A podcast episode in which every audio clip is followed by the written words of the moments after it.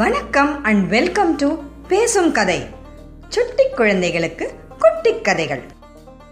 மிதிலாபுரிக்கு வந்த விஸ்வாமித்ரர் ராமர் லக்ஷ்மணன் எல்லாரும் அன்னைக்கு மிதிலாபுரியில் ஓய்வெடுத்து மறுநாள் ஜனகருடைய அரசவைக்கு போனாங்க அவங்கள அரசவையில் நல்லபடியாக வரவேற்று அவங்கள உட்கார வச்சு ஜனகர் சிவதனுசோட கதையை சொன்னார் ஒரு காலத்தில் பிரஜாபதி தக்ஷன் ஒரு பெரிய யாகம் நடத்தினார் அந்த யாகத்துக்கு எல்லா தேவர்கள் முனிவர்கள் எல்லாரையும் கூப்பிட்டுருந்தார் ஆனால் தன்னுடைய மகள் சதியோட கணவனான சிவபெருமானை மட்டும் அவர் அந்த யாகத்துக்கு இன்வைட் பண்ணலை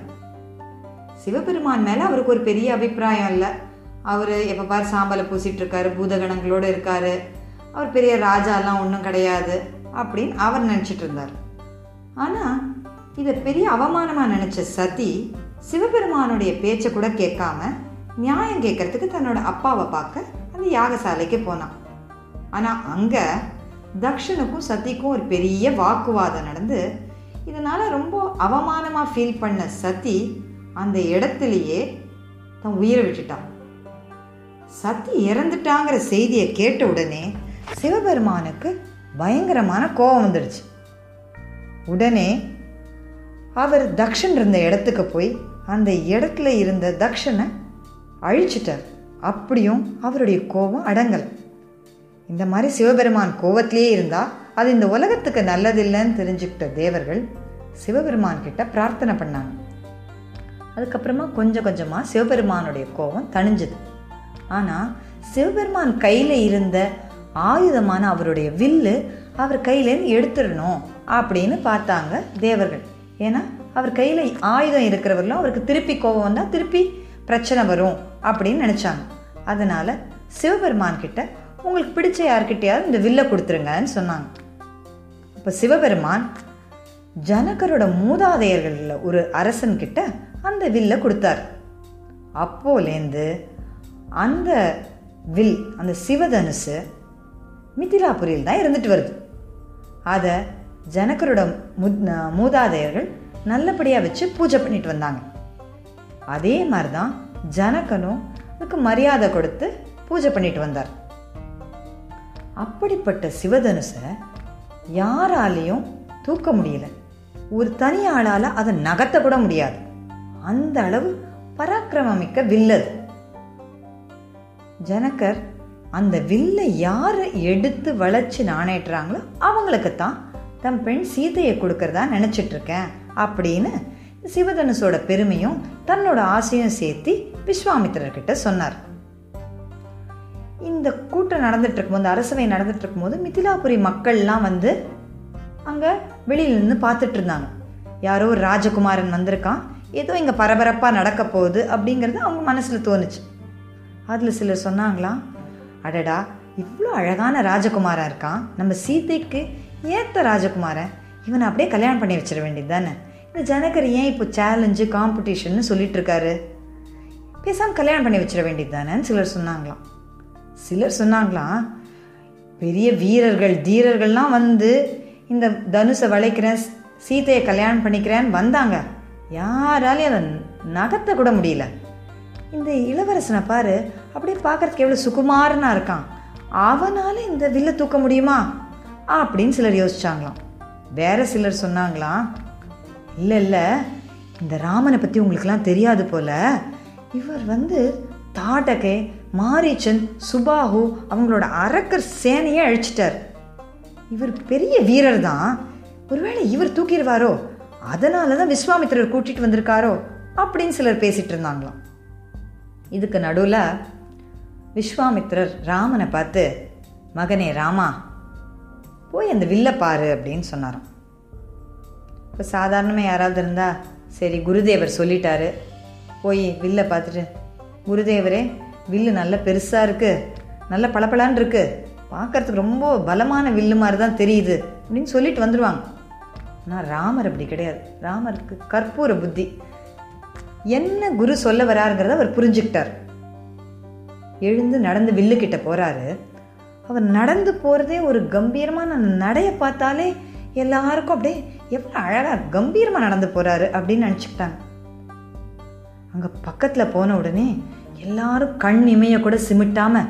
அடுத்து என்ன நடக்க போகுது ஒரு சஸ்பென்ஸ் த்ரில்லர் பார்க்குற மாதிரி அவங்களுக்குலாம்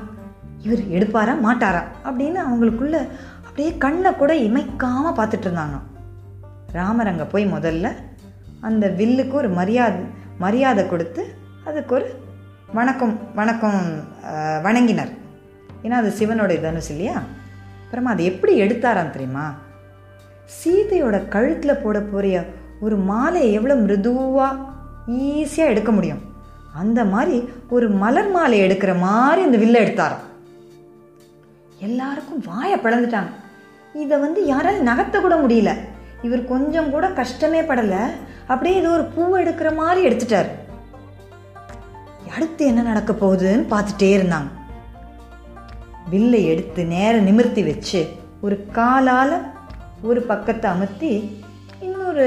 பக்கம் அந்த வில்லை அந்த நாணை எடுத்து அதை வளைச்சி அதை கட்டணும் படாரணும் ஒரு சத்தம் எல்லாரும் ஐயோ ஏதோ பூகம் வந்துடுச்சு போல இருக்கு பூமி பழந்துடுச்சு போல இருக்குன்னு எல்லாரும் பயந்துட்டாங்களாம் மூணு உலகத்துலேயும் இதோட சத்தத்தோடைய அந்த வைப்ரேஷன் கேட்டுச்சான் அப்படியே சிலர் வந்து சேரில் உட்காந்தவங்களாம் கீழே விழுந்துட்டாங்களாம் ஐயோ ஐயோ பூமி வெடிச்சிருச்சு நம்மளாம் உள்ளே போக போகிறோம் பார்த்தா அந்த வில்லு நடுவில் கரெக்டாக நடுவில் உடஞ்சி விழுந்துடுச்சு இதை பார்த்த ஜனகருக்கு பயங்கர ஆச்சரியம் இந்த நகர்த்தவே முடியாத வில்லை எடுத்து ஒத்த நானேற்று அது உடஞ்சே போச்சு அப்படியே தன் சிம்மாசனத்துலேருந்து எழுந்து ஓடோடி வந்தாராம் வந்து ராமரை பார்த்து அப்படியே கொஞ்ச நேரம் திகச்சு நின்னாராம் விஸ்வாமித்திரர் பார்த்து வணங்கி முனிவரே இந்த வில்லு எடுக்கிறவனுக்கு தான் நான் என் பொண்ணை கல்யாணம் பண்ணி கொடுக்கணும்னு நான் முடிவு பண்ணியிருந்தேன் இப்போ ராமன் இந்த வேலையை செஞ்சிட்டார் ராமனுக்கு தான் என் பொண்ணை கல்யாணம் பண்ணி கொடுக்கணும்னு நான் ஆசைப்படுறேன் இதுக்கு மேலே நான் என்ன செய்யணும் நீங்களே சொல்லுங்க அப்படின்னாராம் விஸ்வாமித்திரர் சொன்னாராம் உடனே அயோத்தியா ராஜனான தசரதனுக்கு உன்னோட தூதுவர்கள் அனுப்பு நடந்தது எல்லாத்தையும் சொல்லி அனுப்பு ஒரு இன்விடேஷன் கொடு அவர் கண்டிப்பாக இங்கே வருவார் அதுக்கப்புறமா நாம் மற்றதை பேசி முடிவெடுக்கலாம் அப்படின்னு சொன்னார் அதே மாதிரி ஜனகனும் ரொம்ப தங்கிட்டேயே ஃபாஸ்ட்டாக போகக்கூடிய தூதுவர்களை மெசஞ்சர்ஸை உடனே அயோத்தியாவுக்கு அனுப்பிச்சார் அயோத்தியாவில் போய் அவங்க வந்து நடந்தது எல்லாத்தையும் சொன்னாங்க தசர ஜனகரோட இன்விடேஷனையும் தசரதருக்கு கொடுத்தாங்க தசரதருக்கு இதெல்லாம் கேட்டு பரம சந்தோஷம் தன் பையனை வந்து விஸ்வாமித்திரரோட அனுப்பும்போது அவர் கொஞ்சம் மனசில் ஒரு பயம் ஒரு கஷ்டம் கொஞ்சம் இருந்தது இப்போ அவருக்கு பரம ஆனந்தம் உடனே தன்னுடைய மூன்று மனைவிகளையும் கூட்டிகிட்டு பரதனையும் சத்ருகுனையும் கூட்டிகிட்டு குலகுருவான வசிஷ்டர் மந்திரிகள் பெரிய பரிவாரத்தோட அயோத்தியாலேருந்து மிதிலாக்கு கிளம்பிட்டாங்க தன்னுடைய ராஜகுமாரனுக்கு ஒரு நல்லபடியான ஒரு மனைவி கிடச்சிருக்கா அப்படின்னு தெரிஞ்சுட்டு எல்லாரும் ரொம்ப சந்தோஷத்தோட ஆட்டமும் பாட்டமுமா கிளம்பிட்டாங்க ரொம்ப சீக்கிரம் மிதிலைக்கு வந்து சேர்ந்தாங்க மிதிலைக்கு வந்தால் மிதிலை ஜகஜோதியாக மின்னுது ரொம்ப காலத்துக்கு அப்புறமா ஜனகருக்கு அவர் தேடின மாதிரி ஒரு ராஜகுமாரர் கிடச்சிட்டார் அதனால மிதிலா நகரமே ரொம்ப அழகாக இருந்தது எல்லாரும் ரொம்ப சந்தோஷமாக இருந்தாங்க எல்லார் வீடும் அலங்காரம் பண்ணி வச்சுருந்தாங்க உள்ளே வந்தாங்க வந்த உடனே ஜனகர் எல்லாரையும் வரவேற்று அவங்களுக்கு நல்லபடியாக சௌகரியெல்லாம் பண்ணி கொடுத்து மாளிகைக்கு கூப்பிட்டார் வசிஷ்டரும் விஸ்வாமித்திரரும் உட்கார்ந்துருந்தாங்க வசிஷ்டர் தசரனோட குலத்தை பற்றி ஒரு பெரிய பெருமையை சொல்கிறார் இப்படிப்பட்ட குலத்தில் பிறந்தவன் தான் இந்த ராமன் இப்படிப்பட்ட ராமன் வந்து உன்னோட சீதைக்கு ரொம்ப ஏற்ற ஒரு வரன் அதனால் உன் சீதையை இந்த ராமனுக்கு கல்யாணம் பண்ணி கொடு அப்படின்னு சொன்னாராம் உடனே விஸ்வாமித்திரர் சீதையை மட்டும் ராமர் கல்யாணம் பண்ணி கொடுத்தா போதாதுல்ல அவரால் எவ்வளோ நல்லது பண்ண முடியுமோ நல்லது பண்ணிடணும் இல்லையா நம்ம ஒருத்தருக்கு மட்டும் நல்லது பண்ணக்கூடாது கூடவே வந்து லக்ஷ்மணன் வந்திருக்கான் எல்லாருக்கும் நல்லது பண்ணோம் இல்லையா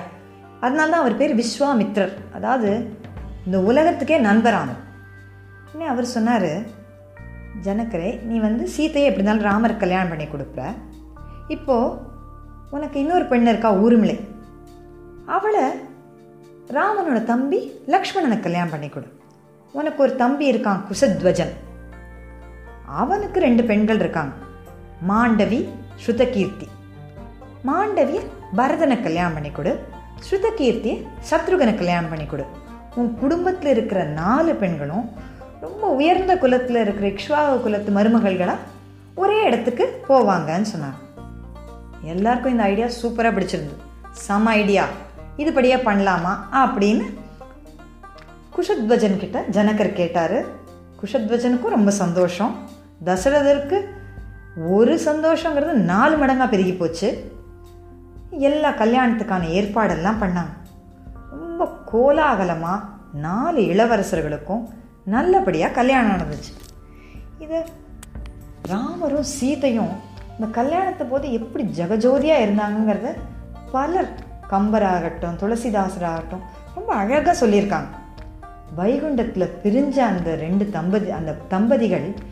ரொம்ப காலத்துக்கு அப்புறமா மிதிலாபுரியில் கல்யாணம் பண்ணி ஒன்றா சேர்ந்தாங்க இதுதான் சீதா கல்யாண வைபவம் இந்த கதை உங்களுக்கு பிடிச்சிருந்ததுன்னா லைக் பண்ணுங்க ஷேர் பண்ணுங்க சப்ஸ்கிரைப் பண்ணுங்க இந்த கதையோட அடுத்த பகுதியை கேட்க பேசும் கதை யூடியூப் சேனலுக்கு சப்ஸ்கிரைப் பண்ணுங்கள் நன்றி வணக்கம்